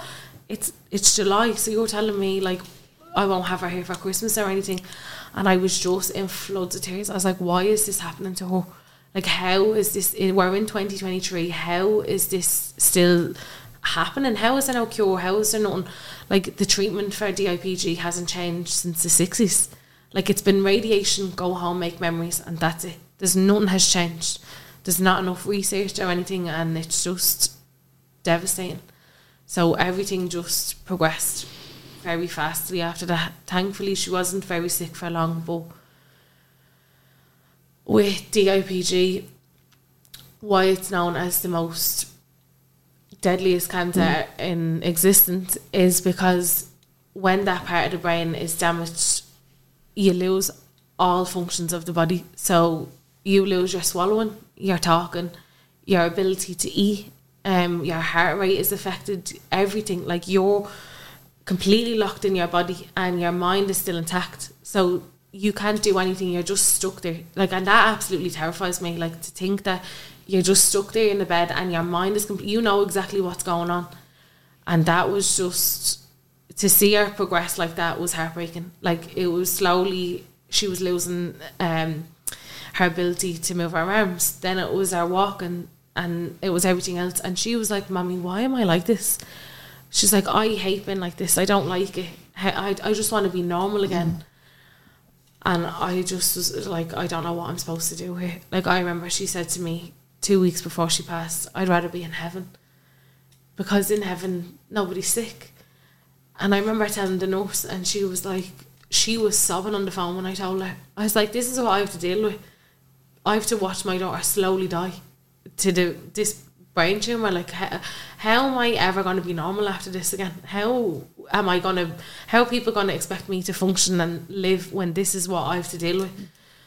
So it was just, it was just heartbreaking. And sometimes the children with DIPG are in that locked. It's called the locked in phase, and that can go on for months. But thankfully, well, it wasn't months. It was very short.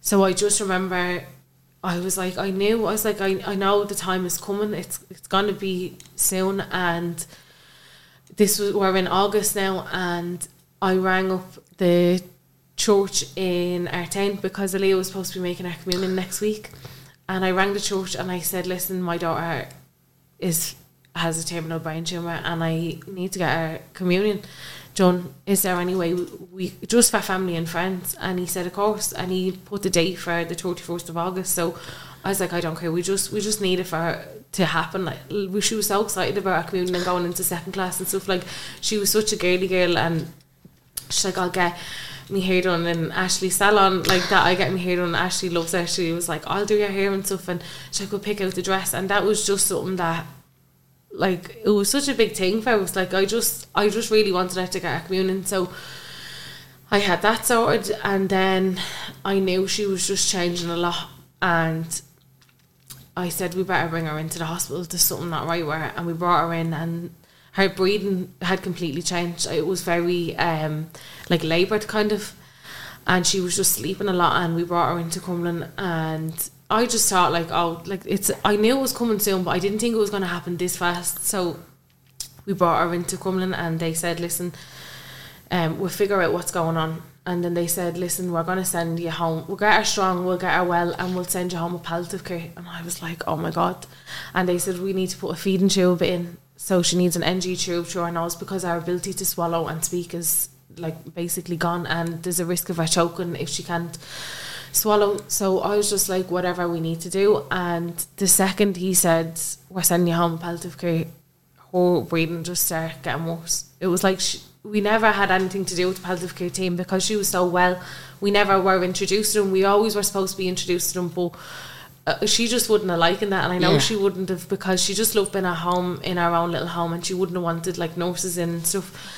So I knew, I knew then, and breathing started going, and I said to the nurse, they're kind of like not saying much to me, and I said like, is is it nearly time? Do I need to get my family in? Like, and she just looked at me and said, yeah, I think it'd be best if you get our nearest and dearest in.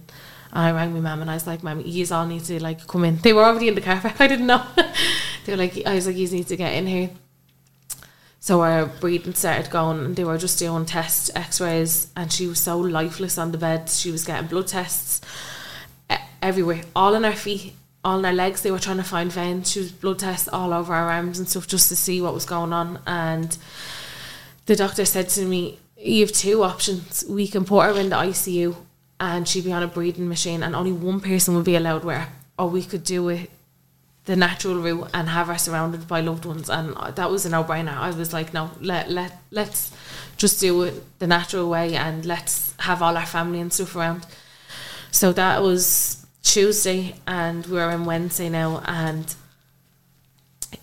she just was she, was just so tired, but she was still able to. I was like, "Are you okay?" And she was just kind of nodding, and I was like, "Are you sore anywhere? Are you in any pain or anything?" She's like, "No," and they didn't want to give her morphine until she like really needed it and stuff, and they started giving like morphine. They said, "Let's just give it so she can relax. We don't want her like anxious or anything." And I said, "Just do whatever needs to be done." And everyone came in to see her and it was night time now and I was like how we've such a big day a long day ahead of us tomorrow? Like it's it's going to be Thursday tomorrow. Just the thought of just getting through the day was just so hard. I couldn't even sleep. We were just kind of up tossing and turning and like taking turns sleeping beside her in the bed and stuff. So it came to the morning time and it was just such I didn't like the night time in there because it was so quiet. There was only like one nurse on and I just liked having loads of doctors and nurses around Yeah. just in case and there was just one nurse on and like it, she picked up loads during the night Leah, like our oxygen and our heart rate was so low. And in the middle of the night the nurse was like she's just coming right back around like and she was like still laughing and joking like she was still able to like mess and be our little funny self. And I was like "Do you know what? We'll probably get home and we'll she'll pass at home and that's just the way we'll get her home. So the morning came and the nurses were all turning over their shifts. So it was new nurses coming on. They were all kind of introducing themselves.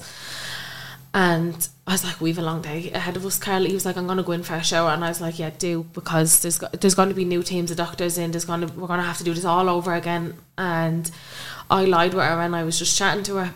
And I was like Leah don't you don't even have to answer me. Like just you just chill out. I'm to just talk.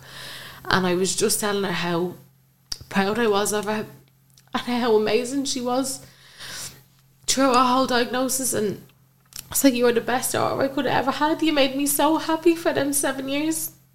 They were the best seven years of my life. And I just spoke to, I just said everything that I wanted to say to her that I wanted her to hear. And we played songs and Carl was like, Stop playing songs, wait for me because she loved music and we all had like special songs with her and he was like, Wait for me and I was like, Right, okay, after this song I'll pause and I'll wait for you. So he was literally so quick and he came out and Aaliyah kind of opened her eyes and she followed him around the bed and I said, Daddy's back now, don't worry, the three of us are here, like we're not going anywhere. And I looked at her and her whole face changed and I said, I pulled down like our blanket and I said, Carl, get the nurse, our breathing's at the changing. So the nurse came in, the team of doctors, and my family were sleeping on the uh, in the family room down the corridor. And I just looked at the nurse, and she just looked at me, and I was like, "Aaliyah, can you hear me?" Because she was still able to squeeze my hand, so she was listening to me. And I said, "Aaliyah, if you can hear mommy squeeze my hand," and she didn't. And the nurse came round, and she just she was the palliative care nurse. She just grabbed me by the shoulders, and whispered in my ear and said, "Lauren, it's time. Just beware." So it was just I knew then I just have to there's nothing else I can do. I'm at doing everything I possibly could for her. I need to just beware while she's going to heaven. So the nurse ran down and got my family and they came in the room and I just I lied her in the bed and Carl was like behind me and he had his hand on her heart and I was holding her hand and I had my hand on her head and I was just rubbing her head and I was like, It's okay, just just go now. It's you're fine. Like you did everything you could, Leah, just just rest now. And I it was like I went into a trance. It was like it was just the three of us in the room. There was nobody else around. And I said to her, I don't know how. Carl said it must have been about 500 times. I just said with every breath, I love you. I love you. I love you until our heart stopped.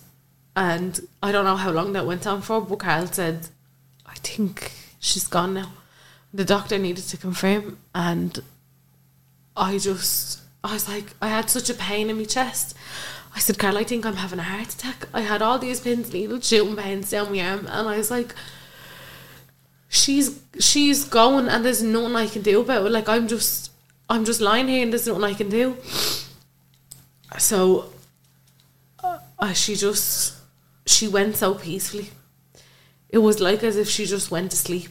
There was no like they said that could be a struggle. She could be like fighting for her life she just closed her eyes and went to sleep. It was so peaceful, and I was like, I was just such. It was just so weird. I was like, what? Like, what do we do now? Like, what?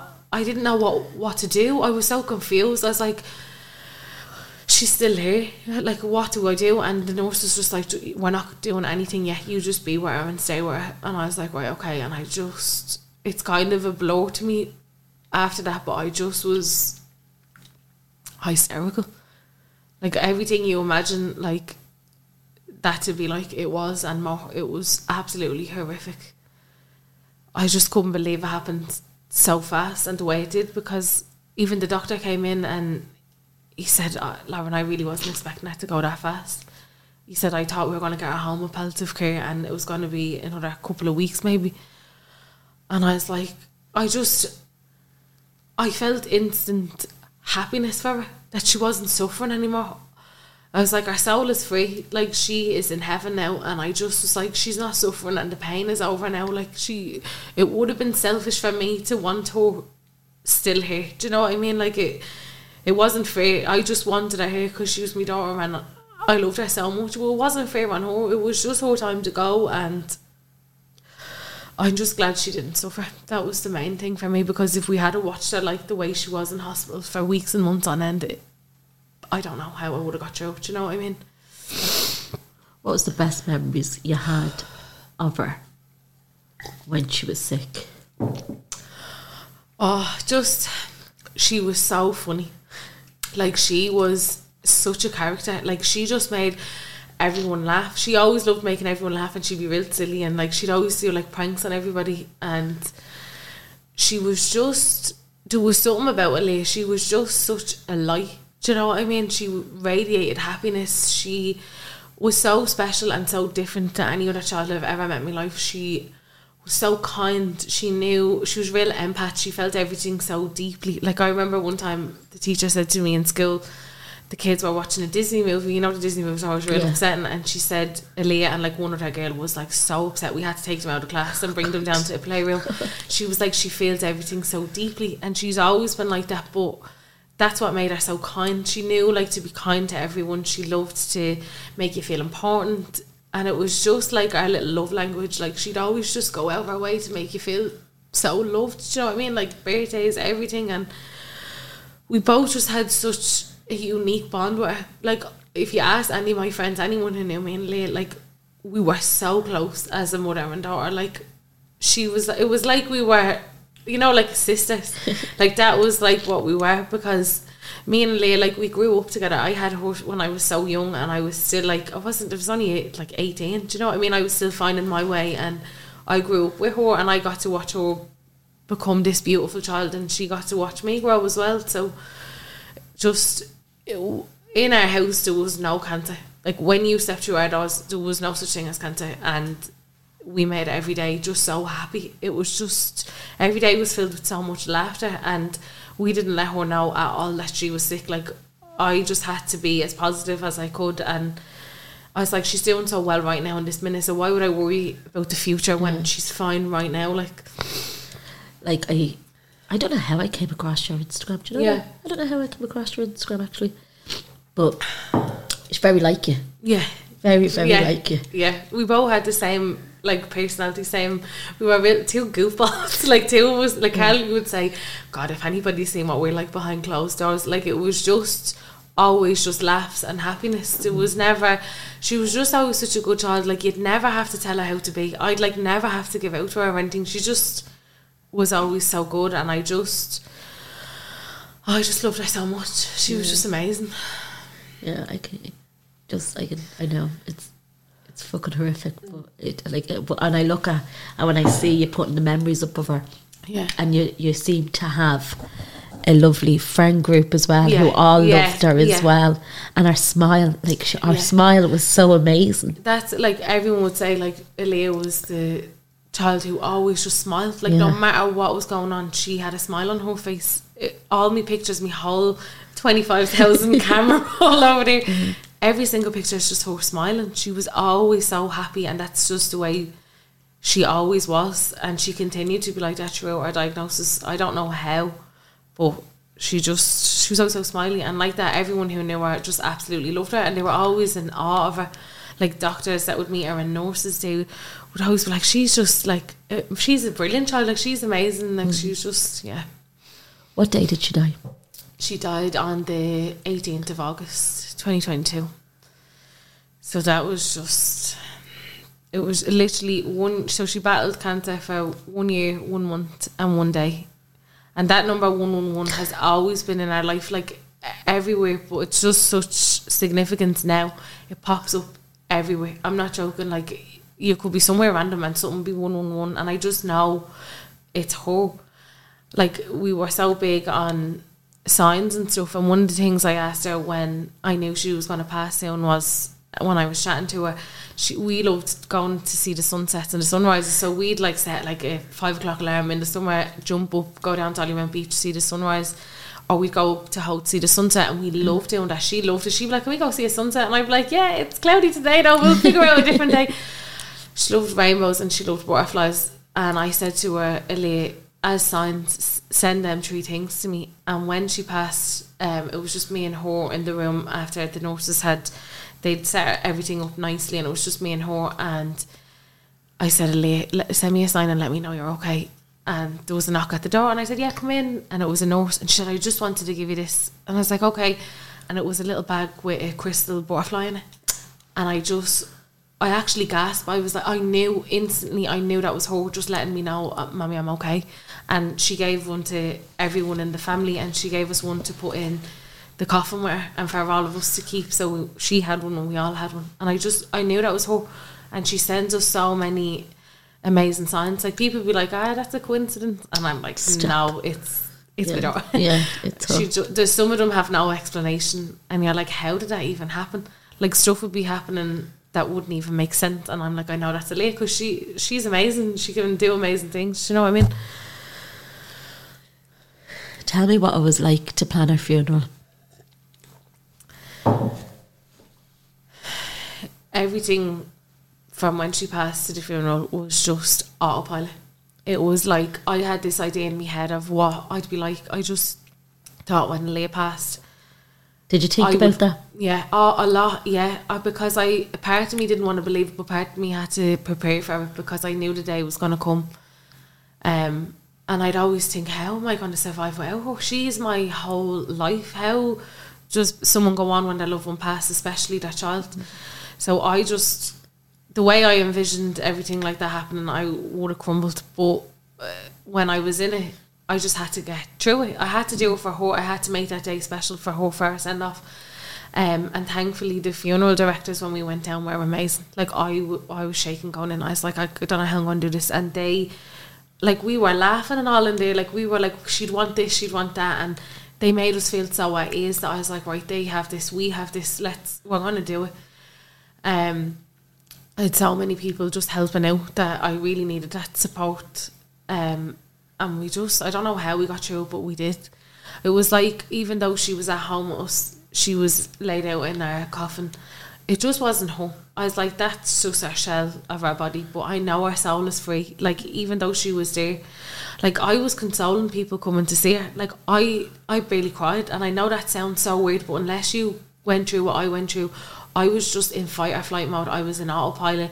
I was like, I have to get through the day. I just have to. And if I stopped and thought about it, I knew I would have lost my mind. So I had to just keep kind of going.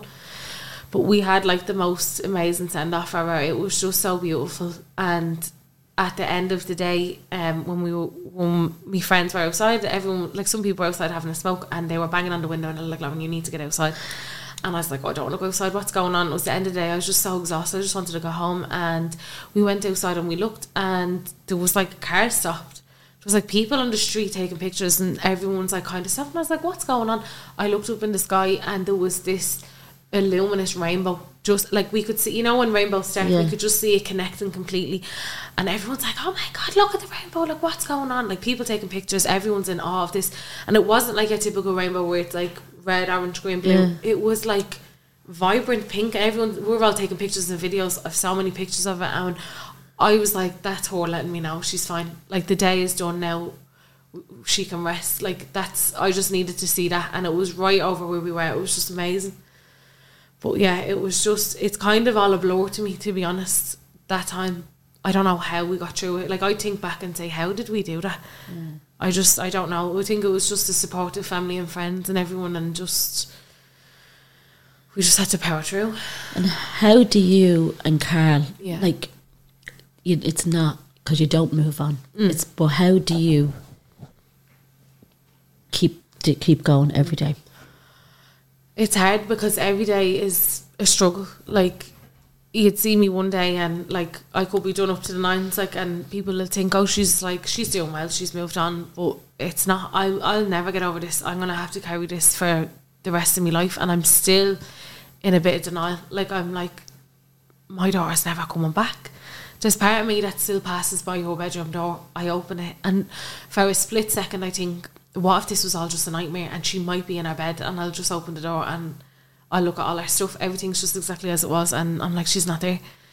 It's it's very difficult, and the first few months is just you in survival mode, like going on walks. You're just you think I thought like we'd be crumbled, just not being able to get out of bed, but you have to get the day doesn't stop, like the time doesn't stop for anybody. Everyone goes back to work, everyone gets on with things, and you're just like, what am I going to do to survive today? Like you're constantly on walks, you're just doing anything to try and fill the day, but when I hit the six month mark, it was when she was supposed to be turning eight, and that really, like, that was really, really hard for me. That's when it sunk in that she's not here anymore and she's not coming back. She's at a missing her eighth birthday. She's missing. It's supposed to be our communion next week. She's missing everything that's supposed to be coming, and my anxiety got really, really bad. Like I couldn't even leave the house. It was really bad, and then I went to the GP and I said my anxiety is really bad. I don't know what to do, and he prescribed me anti-anxiety tablets. I'd never taken it like that before, and I was real hesitant. I was like, "And what will I feel like on this?" Mm. And he said, "You'll feel fine. You won't feel any difference." And I had a severe allergic reaction to them. I was the one in one hundred thousand person. You know when you see the it's Yeah. like one in one thousand. I was the one in one hundred thousand person, and I had a severe reaction. I ended up in A and and that set me back. I was there for a couple of days. I was really bad. They said like they had me on heart monitors, everything. Like there was a chance I could have a heart attack. They said you can never ever take these again in your life. When you're telling the doctor, we know when they ask if you have any Yeah. allergies. I'm allergic to penicillin, and now I have to say these tablets. So I thought this these are going to help me get through this bridge of anxiety. And then I was like, what am I supposed to do if I can't take them? So I was really stuck for a while. I couldn't even leave the house, even going for a walk. I was in panic mode. I don't know what was wrong. Um, but I went to therapy, and thankfully, um, the man who I went to, he does cognitive therapy, and it changed my life. Like I thought I was going to be stuck like that forever, and was days where, like, I was so exhausted from just dealing with my mind and the overthinking and everything. I was like, how am I going to get through this? Like it, the days were so dark. There was no light. Like I was like, I've nothing to look forward to. My daughter's not here. Like, what's the point? You know what I mean? And then when I went to him, it just flipped everything. I was like, it's, I can get through this, and it's not my time to go yet. It, everyone has a journey in life, and Aaliyah's, unfortunately, was short. It's not my time to go yet. I've more to do. I've, I have to honour her. It's not fair that her whole life was taken away from her so young, and I'm still here. I need to appreciate life as hard as it is. I need to be grateful for everything. Like when I have a cup of tea, I'm like, I'm so grateful that I'm I'm here, I'm alive, I'm able to drink this. I'm I should be appreciative of everything. So that's kind of me outlook now. I'm That's hard. yeah. That's hard It to, is to do that. To, to do that. because like I'm only 26. I've been through so much. It's a constant battle every single day. Like and to think, like I should be grateful for everything, but we don't. It's not here. It's it's very hard. Like do you know what I mean? It'll be so hard Yeah. yourself with that. I, I just had to hit like you don't know how how she was so brave. Look at look at yourself. look at yourself. That's how she was so brave because you, were her ma. Do you know what I mean? Yeah.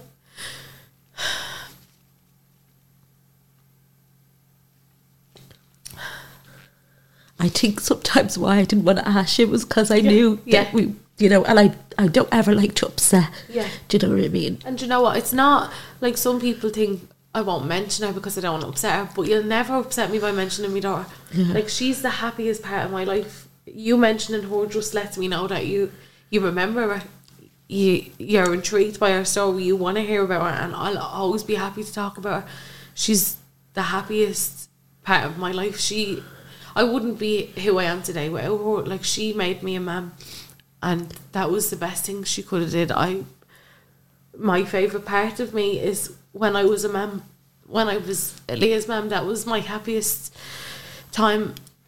And I know I'll always be her mum, but it's just hard because I loved being her mum. I loved being a mum, and I don't have that anymore.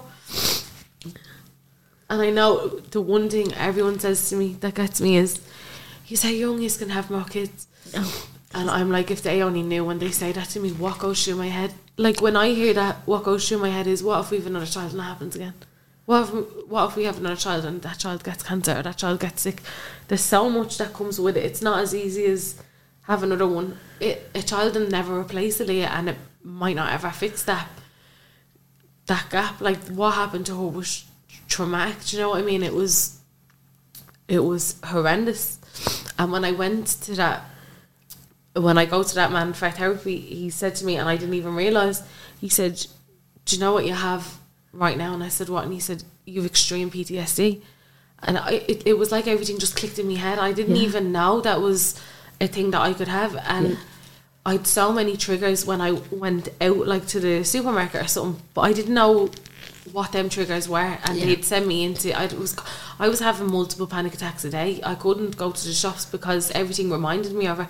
Like we went to B and Q one of the days. We were getting grass seeds for the grave, and there was a man beside us on a forklift. Like you'd, I ne- you'd never think this would happen to you. Like especially walking into B and Q, him on the forklift, the noise of it beeping brought me back to the hospital machines of the hospital machine monitor beeping beeping and everything just around me didn't feel real it was like it was like I was having such anxiety and this panic attack that everything around me felt warped and I was like I have to get out of here and it wasn't until he explained that to me he's like you have all these triggers I didn't even know they were a thing Imagine like what you said, like PST, P, PTSD. yeah What you went through, like even Yeah. looking at your child, as you said, on a CCTV, mm. being chained as Yeah. such, like Yeah. that is the biggest trauma that any person, parent can face. I know. And it's just because I think I had I had no choice. I had to be in it. I didn't Yeah. it just becomes so normal that you don't realize how big it is. And like it wasn't until I was talking about a Leah story to like some people like uh, friends and stuff when I was saying it out loud and I was seeing their reaction like seeing them upset I was like oh I'm not crying because I had to live it m- many times and I relive it in my head every day I've just gotten so used to it that when other people hear it it's shocking and I'm kind of shocked by their reaction then because I'm like, God, this isn't like a normal thing to happen. Even though it was my normality, it's that it should have never happened. You know what I mean? Never. I'm so glad you're doing the, the that. Um, I can never say that word. Con- Yeah. con- Cognitive I can never say it. The cognitive therapy. I'm so glad you're doing Oh, that. it's amazing. Like he he did this um, therapy called rapid eye movement therapy, and I never heard of it before. But when, you know when you're, do you ever look at your Fitbit and it's like REM? Yeah. It's rapid eye movement, and that's when your brain processes things. So he done this rapid eye movement therapy on me, and I swear to God, it changed me. Like he says certain sentences, and he said, "I'm planting bits of seeds in your brain that it's going to process it and it's going to believe it." So he'd say, "I am safe. Um, Aaliyah is safe in heaven. There's no need to worry anymore." Because I was, I didn't realize all my anxiety and the PTSD was me worrying about her, her not being by my side anymore, and me not being able to know what's going on. So he really helped me. Like if I hadn't went to him, I don't know, where, like I'd still be probably locked in my house, not leaving, afraid to leave. Like, and that's like it just opened your eyes because on Instagram I could have a story of like me out having a drink or something, but you didn't see like the ten panic attacks I had to get out of the house. You didn't see like the crying I did that day, and that's why like I think it's so important people try not. I know we judge a lot, but try your best not to. You don't know what that person went through. You don't know what. Like I'd be ha- uh, in a coffee shop and I'd be just thinking, God, these people in the queue don't know what. they don't know what I've been through. They haven't a clue what's going on. It's just yeah, it's bad. and that is the thing that you know um, about how life Yeah. moves on. Oh God, yeah. Like that that one day for the funeral, everyone gets like off work, and the next day everyone like goes back, and time just goes on, and everyone around you is like not moving on, but everyone's getting on with their life because it stopped for us, but it doesn't stop for everyone else, and everything just goes back to normality, and people just think it goes on. For me, I'm still stuck in that time. Do you know what I mean? Mm. Like every day, I just live my life in the past. I all I have is these memories, and that's all I relive like every day. Do you know what I mean? It's hard to think of moving on and going forward, but it's so hard when everyone else is going forward, and you're mm-hmm. like, how can they? How are they going away on holiday when my daughter just died. Do you know what I mean? It's mad. Yeah, but therapy is the only. Yeah. Not the only thing, because like the strength you have in you, Yeah. you always have to remember that. Yeah. because you have some strength.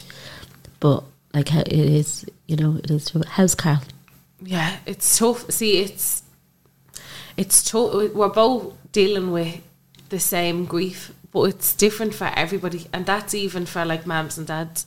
Like I know he puts on a brave face just for me. Do you know what I mean? He still feels like he needs to hold us all together, and he does try to bottle everything in, but he is great at like communicating. We'll sit here and we'll talk about everything. He's just Carl's such a great sport. I don't know what I would have done without him. Like he held me together on days where I was falling apart. You know what I mean? And it's just so tough for both of us. It's hard because I loved my view was him and her. Do you know what I mean? Like I used to love watching them together and them like bullying me and all. Like they'd always gang up on me and like do pranks on me and mess.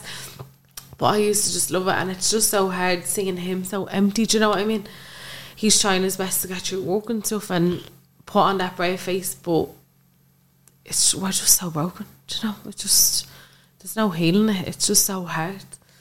But he is he's doing the best that he can for the both of us, and we both know it's okay to have like an off day. Do you know what I mean? We both try so much to be strong, but I learned then there's no point in trying to be strong and brave a face. Like let people know you're upset. Like if someone asks me how I am now, I don't go. I'm okay. I'm I'm having a fine day. I'm like, oh, I'm shit. Like life is shit. Having an awful day. I'm not having a great week, and I just let them know now because there's no point in sugarcoating it. There's nothing fine about what happened and my grief. Do you know what I mean? And just have to be open and honest, kind of way.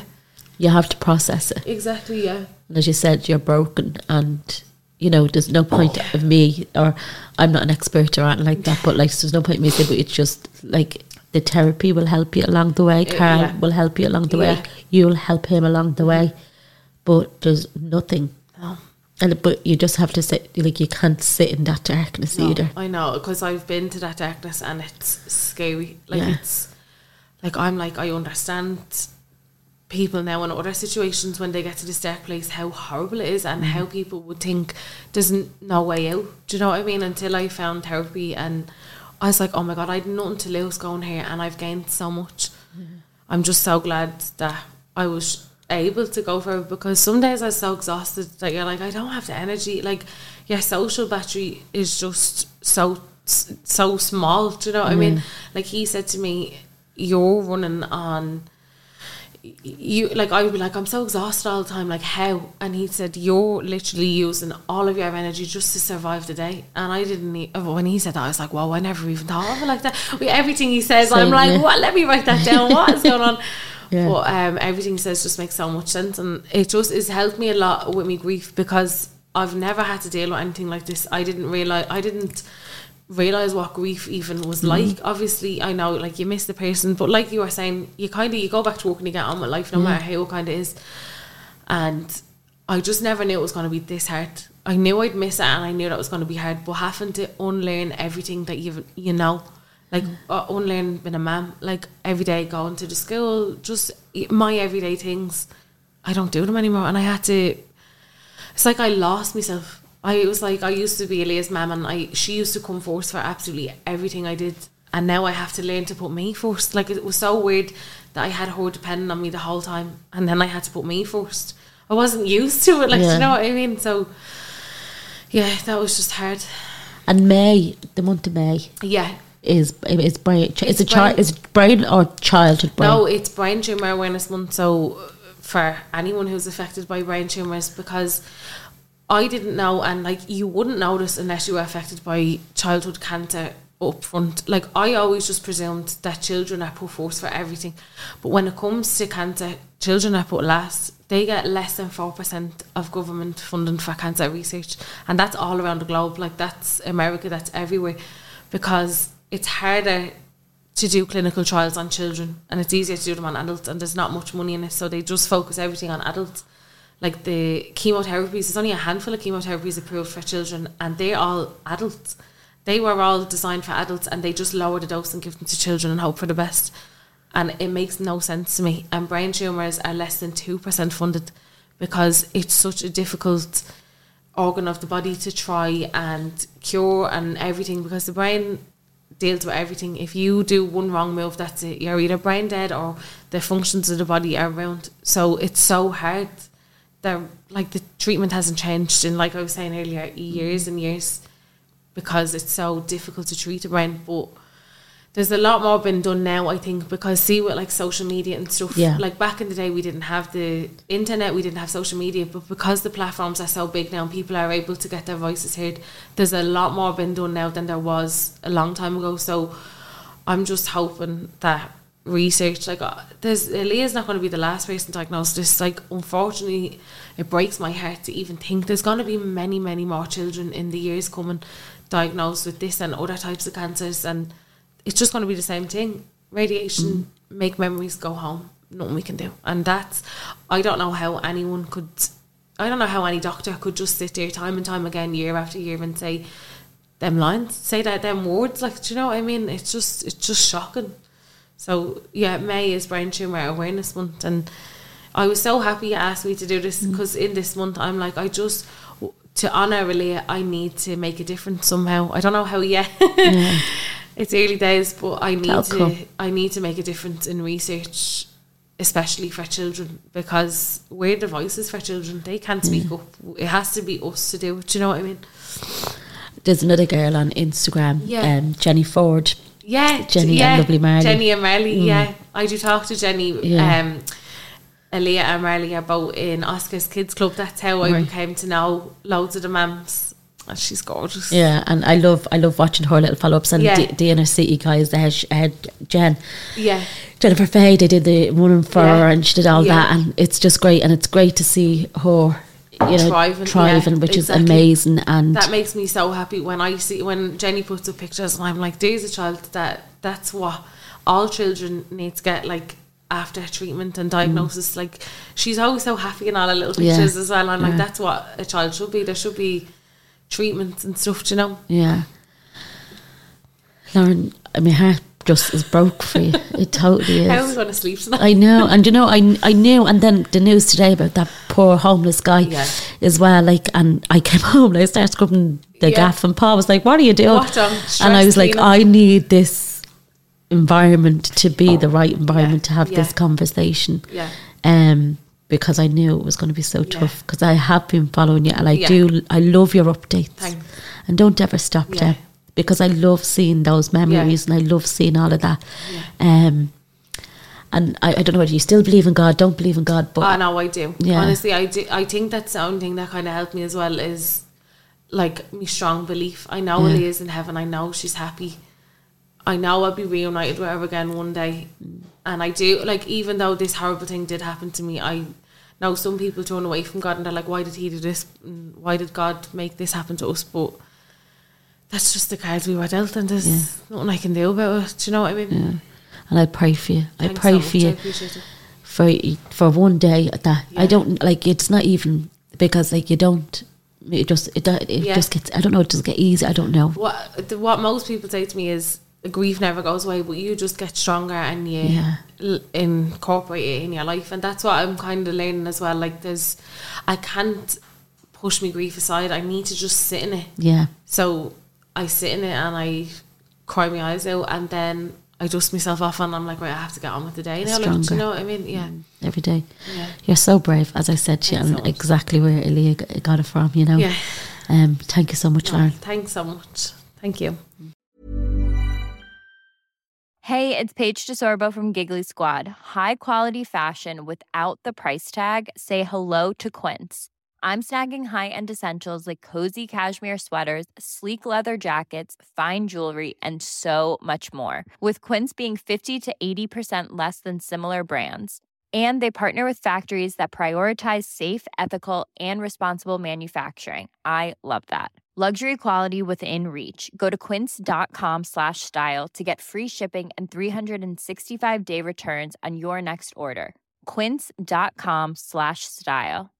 Imagine the softest sheets you've ever felt. Now imagine them getting even softer over time. That's what you'll feel with Boll and Branch's organic cotton sheets. In a recent customer survey, 96% replied that Bowl and Branch sheets get softer with every wash. Start getting your best night's sleep in these sheets that get softer and softer for years to come. Try their sheets with a 30-night guarantee. Plus, get 15% off your first order at bollandbranch.com. Code BUTTERY. Exclusions apply. See site for details. Hi, I'm Daniel, founder of Pretty Litter. Did you know cats tend to hide symptoms of sickness and pain? I learned this the hard way after losing my cat, Gingy. So I created Pretty Litter, a health monitoring litter that helps detect early signs of illness by changing colors, saving you money and potentially your cat's life. Pretty Litter is veterinarian developed, and it's the easiest way to keep tabs on your fur baby's health right at home. Go to prettylitter.com and use code ACAST for 20% off your first order and a free cat toy. Terms and conditions apply. See site for details.